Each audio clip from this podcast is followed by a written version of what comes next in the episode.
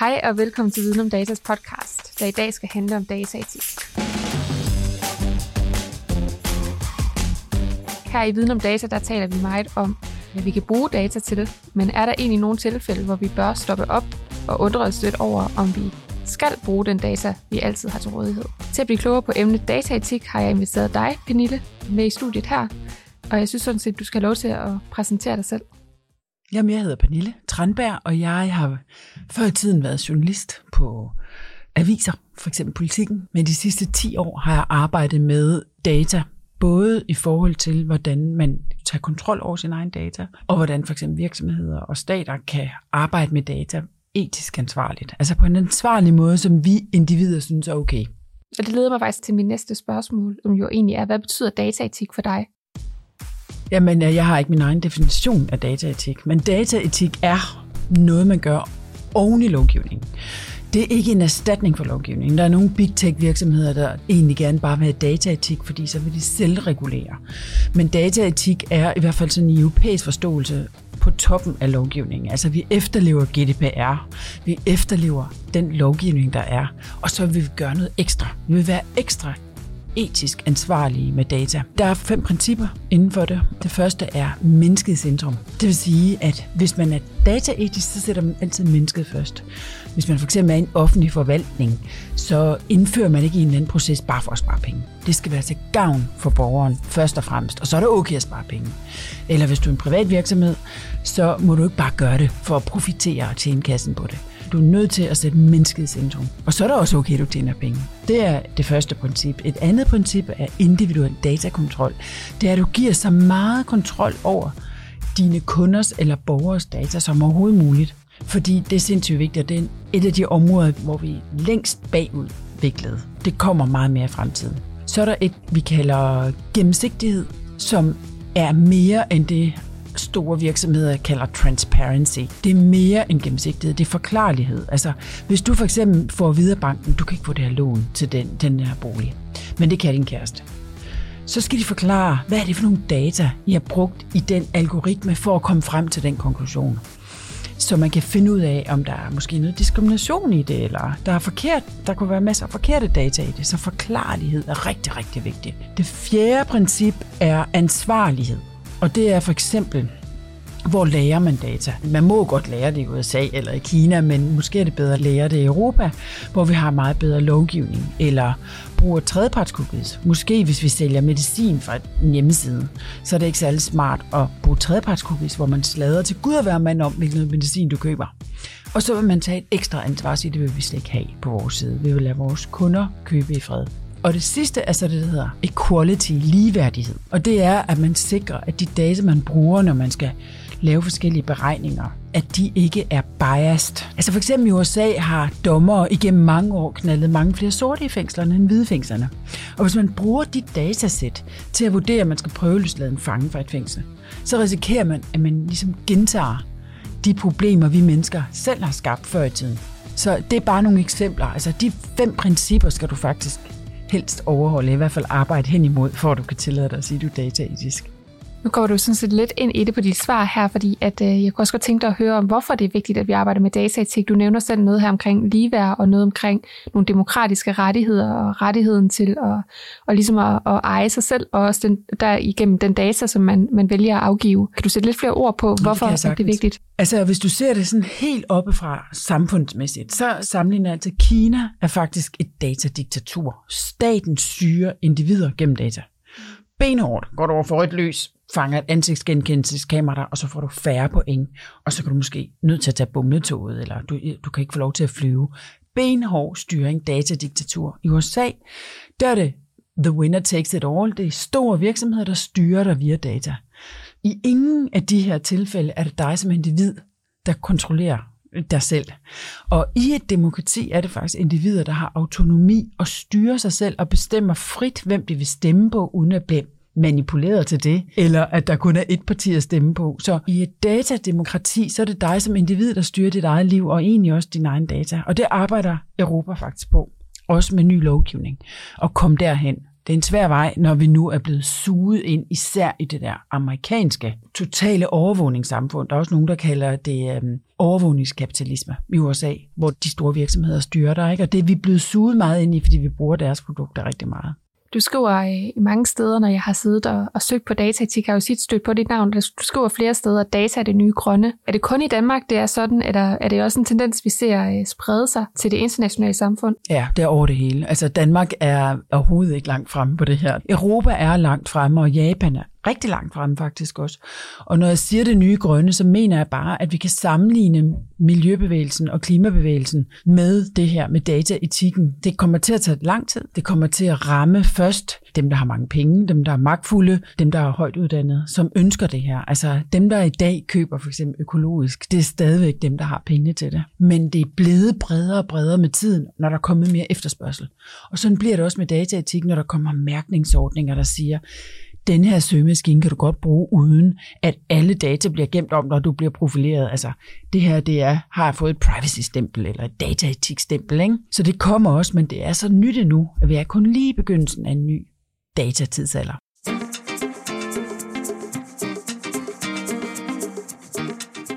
Hvis dataetik skal gøres til en konkurrencefordel for, for virksomhederne, hvad skal der så til?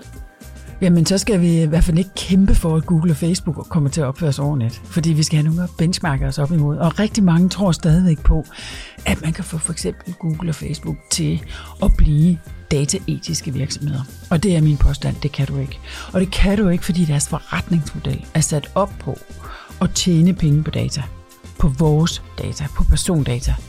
De skal ændre hele deres forretningsmodel, hvis de skal blive etisk ansvarlige. Og det kan de ikke, fordi de er på børsen, og der er shareholders, som stiller krav. Så der skal jo være nogen af de grimme, man kan måle sig op imod og sige, jamen prøv at høre her. Google søgemaskine profilerer alt, alt hvad du søger på, bliver gemt om dig. Alt bliver gemt om dig, ned til den mindste detalje. Der er fem andre søgemaskiner her, som ikke profilerer dig. Og det kan så blive en konkurrencefordel, hvis du adskiller dig fra de grimme. Ikke? Altså Google søgemaskine er rigtig god. Man skal bare vide, at det har en pris at bruge den. Og det er det, der er lidt problemet med den der overvågningskapitalistiske model, det er, at når noget er gratis, siger man i dag, så betaler du med dig selv, så er du produktet. Og det, der er urimeligt ved det, det er, altså hvis du tegner et abonnement på en tjeneste og betaler 100 kroner om måneden, så ved du, hvad du betaler. Men hvis du signer op til Facebook eller Google, så betaler du med dine data. Og hvad er din fødselsdato værd? Hvad er din din politiske stemme værd? Hvad er din øh, kroniske sygdom værd? Hvad er din, din fars, øh, din fars øh, øh, selvangivelse værd? Altså, mm. forstår du, hvad jeg mener? Jeg forstår, ja. Du betaler med bind for øjnene, mm. og det er det, der er så urimeligt mm. i dag. Vil det sige, at øh, virksomheder simpelthen måske skulle overveje enten at kigge på deres forretningsmodel, se hvor deres forretningsmodel er hen, øh, på vej hen, altså man er begyndt at bruge mere klik, så man er begyndt at bruge mere data om sine kunder, eller tror du på, at der kommer til at være simpelthen en anden form for transformation, hvor virksomheden måske simpelthen starter med en forretningsmodel, hvor det er privacy, som, øh, ja, som, det kalder man privacy ja. by design. Ja, jeg tror, øh, det sidste vil ske, men det er for de meget ansvarlige virksomheder. Det er også det, loven i Europa pusher os hen imod. Og man kan sagtens bruge data, men den bedste måde at bruge data på er sammen med dem, der har den data. Du kan prøve at forestille dig, at du sidder og skal købe en bog inde på Amazon, og lige pludselig får du øh, tilbud om en bog om kræft. Og så synes du, det er mærkeligt, ikke? Men det er måske, fordi du lige har været inde på kræftens bekæmpelse, som har sladret til Amazon via det her kæmpestore reklamenetværk, at du har en lille bitte interesse i kræft. Det er creepy for rigtig mange. Hvorimod, hvis du var god venner med Amazon, nu Amazon et dårligt eksempel, lad os tage Saxo, fordi jeg vil aldrig nogensinde handle hos Amazon. Men Saxo, den danske boghandel Saxo, så kan det være, at du, du faktisk har lyst til at fortælle dem, at du har en interesse i kraft, eller også du, fortæller du om nogle af dine andre interesser via dine tidligere køb. Alle dine tidligere køb fortæller, hvad du måske er interesseret i. Og så kan du være, at du giver dem lidt ekstra data, fordi du gerne vil have endnu mere af det her. Men du er i kontrol. Mm. Det er ikke creepy. Det er ikke noget, der sker bag din ryg. Nej, fordi jeg ved, hvad jeg har fortalt dem. Præcis. Hvor de imod i, den, i det andet tilfælde øh, indhenter oplysninger fra en tredje part. Ja. ja. That's a difference. Ja. Præcis. Ja. Men jeg tænker også på, at der kommer også til at være nogle øh, teknologier og blockchain og det nye internet, som der næsten er nogen, der kalder det, hvor vi får mulighed for igen at eje vores data. Ja. Øh, tror du, det bliver en, en noget, som virksomheder vil bruge øh, i den nærmeste fremtid, eller tror du, det har lange udsigter? Der er to tendenser, øh, når vi taler om det her. Den første tendens er, at tredjeparts cookies, det, det vil sige, det er data fra tredjeparter, det er ved at blive udfaset. Fordi Apples Safari-browser og den, der hedder Firefox-browseren, og alle andre end Googles Chrome, har faktisk for længst lavet det, der hedder Private by Default, det vil sige, de blokerer effektivt for tredjeparts cookies. Det siger Google, de også vil gøre. Og derfor bliver det, der hedder First Party Data, det er det, der bliver det hotte, ikke? Og Google finder nye måder at track dig på. Så, så derfor er det ikke løsningen. Nej, løsningen er, at øhm, og det er noget, EU arbejder på en ny lovgivning, som er i høring, som de kalder Data Governance Act, hvor der kommer en ny form for sådan intermediary, altså en form for mellemmænd. Det er ikke Facebook, fordi Facebook handler i Facebooks interesse, men det er en organisation, der hjælper dig at gøre det, du er interesseret i. Du kan sammenligne det lidt med, at du har dine penge i en bank. Du har valgt en bank, nu, der, nu banker har vi ikke specielt meget tillid til, men det er sådan en faktisk, de hjælper dig med dine dine penge. Du kan selv styre dem rigtig meget, men du kan også bede dem om at gøre det. Du kan også bede om helt tredje personlige øh, formuerådgiver om at hjælpe dig med dine penge. Sådan kan det godt blive i fremtiden med dine data, hvor du simpelthen enten selv vælger at styre dine data meget og give forskellige samtykker. Måske har du lyst til at give dine data til alle mulige spændende forskningsprojekter. Måske vil du bruge dem til at optimere din sundhed, fordi du tracker dine skridt og din puls, og du bliver mere og mere professionel sportsudøver, så bruger du data. Men du er simpelthen nødt til at have kontrol over din egen data. Det går ikke i den retning i dag, desværre. Altså i Europa arbejder vi på det, men det er ude i fremtiden. Ja, fordi det kan jo virke svært som brugeren når det er, at man øh, lige pludselig skal skifte til en ny søgemaskine, eller man skal også lige skifte ja. sin browser, ikke? og så er man stoppet med at bruge Facebook, og man bruger måske WhatsApp i stedet for, men oh, så blev WhatsApp ejet af Facebook. Så det kan være svært, tænker jeg, som enkelt person at flytte rundt i. Er der nogle steder, er der nogle retningslinjer, man kan gøre sig for at gøre sig selv bevidst om, hvordan man værner om sin, sin egen data? Ja, der er ikke så mange, der har fokuseret på det. Altså, vi har forskellige guidelines til, hvad du kunne bruge af alternative søgemaskiner, browser og chat-apps, og alt sådan noget inde på vores hjemmeside dataethics.eu, og det er på forsiden, og det er gratis. Ikke det gratis. Jo, altså det er selvfølgelig svært at få folk til at holde op med at bruge Google som søgemaskine, fordi det er de vant til, og den er også god. Men vi er jo nødt til at rykke, og når vi ser, hvordan unge i dag Vups, smutter de fra Facebook over til Snapchat. Vups, over til TikTok. Jeg tror, det bliver nemmere og nemmere for os at skifte platform. Og derfor tror jeg også, vi kommer til det her. Jeg har lige talt med en i dag, der ringede til mig, fordi hun havde set The Social Dilemma. Og det får folk til at rykke og sige, at jeg må skulle gøre noget. Ikke? Så selvfølgelig kan det godt ske. Altså, det er de sidste 20 år, at de her store big tech virksomheder har fået så meget magt jeg tror, det ændrer sig, øh, især hvis nogle rollemodeller går forrest. Det gør, nu gør danske politikere det for eksempel ikke. De elsker jo Facebook.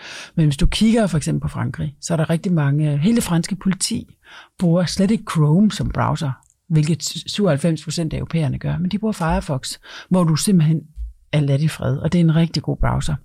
Så jo flere vi går for, for over på nogle andre browser, jo bedre er det. Også i forhold til at udvikle nye tjenester, fordi langt de fleste nye tjenester bliver udviklet til Google i dag så det matcher. Ikke? Så det er en ting at få folk til at flytte. Det tror jeg, vi er nødt til, for vi individer har også et ansvar. Lovgiverne har et ansvar, virksomheden har et ansvar, og vi individer har et ansvar for at rykke, ligesom vi har med miljøet. Vi har også et ansvar for at købe grønt ind. Ikke? Det her med at kontrollere dine egne data, det er så en, endnu et skridt. Når du først har fået beskyttet dig selv, så kan du også begynde at aktivere dine data og bruge dem til noget. Og der kan man kigge på professionelle sportsudøvere eller patienter, syg, folk, der har sygdomme, de bruger faktisk data rigtig meget til at optimere deres liv med. Og det kommer vi til at se flere og flere gøre i fremtiden. Jo flere tjenester kommer. Jeg kan godt give dig et eksempel på det. Der findes en tjeneste, der hedder Spenderlock. Så kan du for eksempel sige til Coop, jeg vil gerne have Coop, jeg er medlem hos dig, giv alle mine, alle mine data, mine forbrugsdata, de skal over i Spenderlock. Og så har de udviklet nogle tjenester, der kan vise dig, hvordan du handler. Hvor meget CO2 du bruger, hvor meget lidt økologisk eller meget økologisk du køber og sådan noget. Det er en måde at aktivere dine egne data og bruge dem til fordel for dig selv eller for samfundet måske. Til forskning vil du give det til også, ikke? Så. Mm-hmm. Det lyder rigtig spændende. Det lyder også, som om man får sådan en dobbelt effekt. Man får både mulighed for at bruge sin egen data, men man får så faktisk også en indsigt i, hvad er det for nogle data, der findes præcis, om mig. Præcis. Det er sådan en, en dobbelt ja. virkning. Og det er nemlig skridtet efter databeskyttelse, som de fleste snakker om i dag. Uh, at vi skal beskytte vores data, og det er jo fuldkommen rigtigt, det skal vi. Men vi skal jo også bruge vores data og aktivere dem til fordel for os selv og for samfundet. Mm. For jeg tænker også, i det, i det etiske, kan man sige, der ligger jo også det her spørgsmål om, til så bliver det jo til, hvornår må vi ikke bruge data. Det, det indledte jeg også selv med, men nogle gange så er det jo også et spørgsmål, det etiske, hvornår bør vi bruge data, hvis vi kan opveje ulemperne. Den tænker jeg, sådan har etikken jo arbejdet ikke mange tusind år med fordele for og imod osv. osv. Øh, så det jeg hører dig sige er egentlig, at vi må gerne bruge data, faktisk rigtig gerne bruge data, hvis det kan skabe noget godt. Det skal bare være vores egen data, og vi skal, hvis vi giver dem videre, så skal det være med med fuld transparens og med fuld bemyndigelse til at, ja, at afgive de data. Samtykke, som ja. det hedder i jurasprog. Ja. Altså det der argument med, at det kan også være uetisk ikke at bruge data, det er øh, et argument, der især kommer fra industrien. Og jeg kan godt forstå det, det er et logisk argument, men, men jeg køber det ikke rigtigt, fordi vi har ikke set de vilde, vilde, vilde ting, nu data har gjort. Selvfølgelig er der masser af gode eksempler. Altså, når Mærsk planlægger ruter rundt omkring i verden, så bruger de alle mulige data, men det er som regel det, der hedder industrielle data, som ikke har noget med personer at gøre, og dem kan man bruge frit til at optimere sine sejlruter. Ikke? Det kan være data om, hvor der er størst risiko for piratangreb, hvor der er mest travle havne, hvordan er vejret og sådan noget. Ikke? Det er data, du bare kan bruge løs af. Og persondata, ja, det, jeg tror også, der har kæmpe potentiale, men det bliver også oversolgt af industrien. Og der er nogle områder nu, som begynder at vokse, for eksempel det, man kalder human enhancement. Altså, en, hvordan man kan fremme mennesket, altså din krop og din hjerne med data og ny teknologi. Der skal vi have nogle kæmpe etiske diskussioner om, hvor langt vi overhovedet skal gå. Og hvad er et menneske? Hvad er okay? Altså, hvornår er du syg nok til at få en ny arm? Så der er tusindvis af etiske dilemmaer, i, og det går lynhurtigt med den nye teknologi. Ikke? Ja, for jeg tænker også, at dataetik er jo en af mange former for anvendt filosofi, som lige pludselig bliver enormt vigtigt i, i mødet med ny teknologi, og det her med, at vi ejer jo vores krop, som man sådan ved den første sådan, hvad skal man sige, moderne demokratiske tanke om, vi ejer vores krop, derfor ejer vi det, vi producerer med vores krop. I virkeligheden så producerer vi jo også vores egen data, og bør vi så ikke i forlængelse af det eje vores egen data? Altså, jeg tænker, det er sådan Nej, en... altså ejerskab, det er ikke et ord, vi skal bruge. Fordi ejerskab, så det er ligesom, at man ejer en bolig. Så kommer man ind i noget ejendomsret. Så derfor øh, er det svært med ejerskab, også fordi man kan dublere det. Jeg bruger det igen og igen og igen. Så derfor taler jeg meget mere om kontrol. Det, det er meget vigtigere. Når folk siger ejerskab, så mener de jo kontrol også. Ikke? Så jeg prøver bare at bruge de rigtige ord. Nu har vi talt rigtig meget om virksomheder og privatpersoner. Jeg tænker, det offentlige, er de med på dataetik? Og er de langt nok fremme? Nej, det vil Gud, de ikke er. Det, der er galt med det offentlige, jeg elsker jo alle mennesker, der er ansat i det offentlige i Danmark, fordi de fleste vil bare noget godt og gøre noget godt for samfundet. Det, der nogle gange er lidt et problem, det er, at rigtig mange tror og mener, at alt, hvad de gør i det offentlige, er til gavn for samfundet. Mennesket er centrum. Og det er bare ikke rigtigt, fordi der er så meget pres på budgetterne, og mange, der ligesom hopper på store salgstaler om, at jeg kan spare helt vildt mange penge, hvis jeg indfører en algoritme her. Ikke? Og der er rigtig mange, der heller ikke forstår ny teknologi. Jeg vil heller ikke selv skulle sidde og vurdere, om den her algoritme skal bruges her og der. Ikke? Det er sindssygt svært. Og der er vi lidt bange for at gå bag om dansen. Det kan ikke gå hurtigt nok. Og det tror jeg simpelthen ikke, vi skal være bange for. Fordi vi har et sindssygt, fantastisk velfærdssamfund i Danmark. Og ja, vi skal selvfølgelig spare, optimere det og alt muligt. Men vi skal ikke være first mover på at indføre algoritmer og kunstig intelligens i vores øh, samfund. Det behøver vi ikke være. Det tror jeg simpelthen ikke på. Men jeg tror, det er bedre at lade nogle andre teste det af, og så vælge forsigtigt og gennemtænkt ud, hvad er det så, vi vil gøre. Ikke? Et godt eksempel er hele den her Gladsaxe-model. På et tidspunkt kom det frem, at man ville jo bruge data om alle forældre i Gladsaxe, for at finde ud af, om der, man kunne spotte, hvem der vil blive omsorgsvigtet. Og så kan man sige, ja, måske kan man spotte en eller to, der, vil, der bliver omsorgsvigtet. Men det betyder, at vi overvåger alle forældrene. Hvad de laver, hvor tit sender deres unger til tandlægen, og alle de der ting, man skulle have parametre ind i det. Og der er man nødt til at over opveje, hvad er rigtigt og forkert i den her situation. Går det ud over rigtig mange mennesker? Fanger vi nok? Kan vi overhovedet hjælpe dem her, der er omsorgsvigtede? Der er så mange debatter, og der kaster vi os nogle gange hovedløst ud i det. Det er ved at ændre sig rigtig meget, men der er mange offentlige ansatte, der har været på kurser i Silicon Valley. Og der bliver man sådan helt reddet med af den her sådan meget sekteriske debat om ny teknologi. Ikke? Så hurtigt går det heller ikke. Ja, fordi der er jo mange, der har den her indvending med, at hvor de siger, men jeg har ikke noget mod at blive overvåget, fordi jeg ved, at jeg ikke har noget at skjule. Ikke? Men spørgsmålet er, om man, om man altid er bevidst om, at man egentlig bliver overvåget sådan rigtigt. Ikke? Men dem, der siger det, de er jo også, undskyld, jeg siger det, er røvkedelige. Hvis du kan noget skjule, mand, så er du ja, virkelig ja, kedelig. Vi ja, har da alle sammen noget ja, at skjule. Ja. Men altså, jeg spørger også altid, mig, så vil du være så offentliggøre din selvangivelse på internettet, eller må jeg tage videokamera med ud, mens du sidder på toilettet? Og, altså, vi klør os i røven. Altså, vi er mennesker alle sammen. Vi, vi er hæmmet, og vi har brug for et privatliv. Hvis vi mister det som menneske, så mister vi vores selvværd. Mm. Men jeg synes jo også, det er meget interessant, at der er mange, der har det sådan, øh, hvis vi kigger historisk set. Nu var jeg selv i, øh, på Spionmuseet i Berlin for, ah, det bliver være to sommer siden, ikke? hvor det var sjovt at se på, at bare for 30 år siden, alle de her devices, man opfandt, man sådan kunne sætte ind under folks skrivebord og sætte en par bly hen i hjørnet, ikke? og det skulle være så hemmeligt som overhovedet muligt. Og så i dag, hvor vi jo øh, velvilligt placerer diverse øh, muligheder for overvågning i vores eget hjem. Ikke? Altså det er jo virkelig sket et ryg i, at vi lige pludselig øh, af den ene eller den anden grund lige pludselig bliver okay med at blive overvåget. Mås- måske er det fordi, at, at det er lidt fjern for os. Tror du, folk, jeg, jeg tror jo ikke, at folk egentlig helt har forstået konsekvenser. Altså det her med, at vi for eksempel at folk har puttet videokameraer ind i deres hjem, og så øh, er de blevet hacket og så filmet i soveværelset. For det første et, hvorfor sætter de det i soveværelset? For det andet, så er det jo fordi, de simpelthen ikke har forstået, at de skal ændre passwordet. Jeg tror simpelthen, at det er langt hen ad vejen af uvidenhed. Fordi hvis man virkelig sætter sig ind i det her, når man spørger børn, hvad er privatliv, så, så aner de ikke, hvad du snakker om. Men hvis man siger, vil du gerne bestemme, hvem der ved hvad om dig hvornår, så siger de alle sammen ja. Og det er privacy, det er privatliv. Det er at bestemme, hvem der ved hvad om dig hvornår. Og det er sindssygt vigtigt at få diskuteret det her, fordi det er noget, vi tager for givet, mange voksne tager for givet. Men for eksempel, øh, hvis du er en ung kvinde og gerne vil have et barn, så er, det, så er du selv ret til at bestemme, hvornår du siger det til din arbejdsgiver. Også hvis du er til jobsamtale, fordi du risikerer at blive diskrimineret og miste dit arbejde. Og det er simpelthen en ret, du har, også øh, øh, manden. Ikke? Du har ret til at gå ind i en hemmelig stemmeboks og holde helt hemmeligt, hvad du stemmer på, fordi du risikerer at blive diskrimineret og mobbet. Og sådan nogle ting skal vi diskutere. Det betyder noget for vores samfund, at vi har de her rettigheder så vi ikke bliver åbne som et pillet æg og mister vores selvværd. Og det er jo det, der skete også. I, Jeg bor faktisk aldrig nogensinde i Østtyskland, men man bliver ekstremt sårbar, hvis man er ekstremt åben. Øh, man kan måske sammenligne det lidt med nogle influencer, der fortæller om hele deres liv online. Mange af dem har det altså ikke særlig godt. Fordi du simpelthen bliver så sårbar. Vi har, mennesker har brug for hemmeligheder og intimsfære. Det tror du er helt ret i.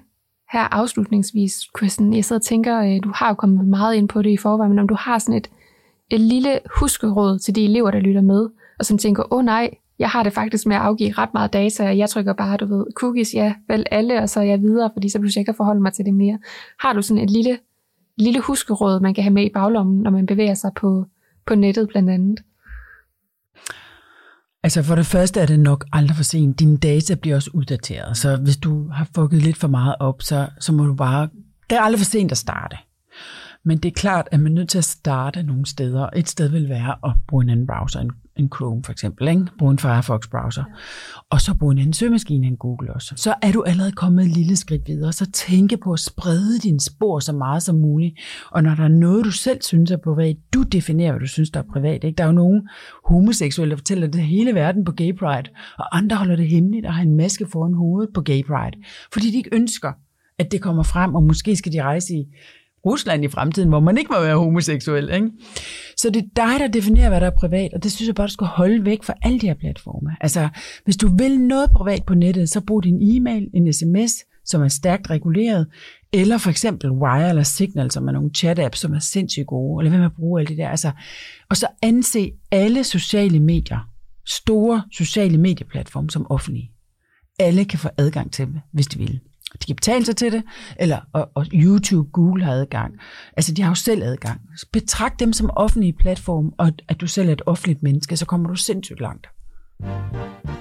Så både den tekniske del, der er nogle tekniske løsninger for at, at forholde sig til at have kontrol over sin egen data, og så også måske have en, en refleksion med sig selv. Hvad kunne jeg egentlig tænke mig, at omverdenen ved om mig? Ja, altså for eksempel gør jeg jo det, at øh, når du googler mit navn, fordi jeg ved langt de fleste googler, ikke? så har jeg prøvet at, at til optimere mig selv ved, at at jeg bruger mit eget navn, Pernille Tranberg, på professionelle, de platforme, jeg mener er godt for min profession. Og det er Twitter og LinkedIn og min egen hjemmeside. Og der er noget, debatteres noget, det gør jeg mit eget navn. Facebook har ikke valgt at bruge professionelt, eller Instagram, eller Fitbit, eller forskellige. Der bruger jeg simpelthen øh, kælenavn. Et andet navn end mit eget. Øh, men selv i et andet navn end mit eget, så poster jeg intet, eller liker intet, som på nogen måde kan fortælle noget om mig, som er mit private øh, liv, som er, hvem er jeg gift med, og hvilke nogle venner jeg har, og altså, jeg kunne aldrig finde på at have en helt vennekreds stående åben på Facebook, for eksempel. Din vennekreds på Facebook fortæller jo alt om dig. Og som du er det til et lån, for eksempel. Ikke? Eller om du er homoseksuel. Men det, det, det er jo svært at forestille sig, Gud, alle mine venner, kan de fortælle, hvad jeg er? Selvfølgelig kan de det, hvis du laver en analyse på det. Vennekredser rigtig meget, og de er sådan, som standardindstilling åben på Facebook. For alle. Tusind tak, fordi du var med her, og tusind tak for din gode råd. Tak i lige måde.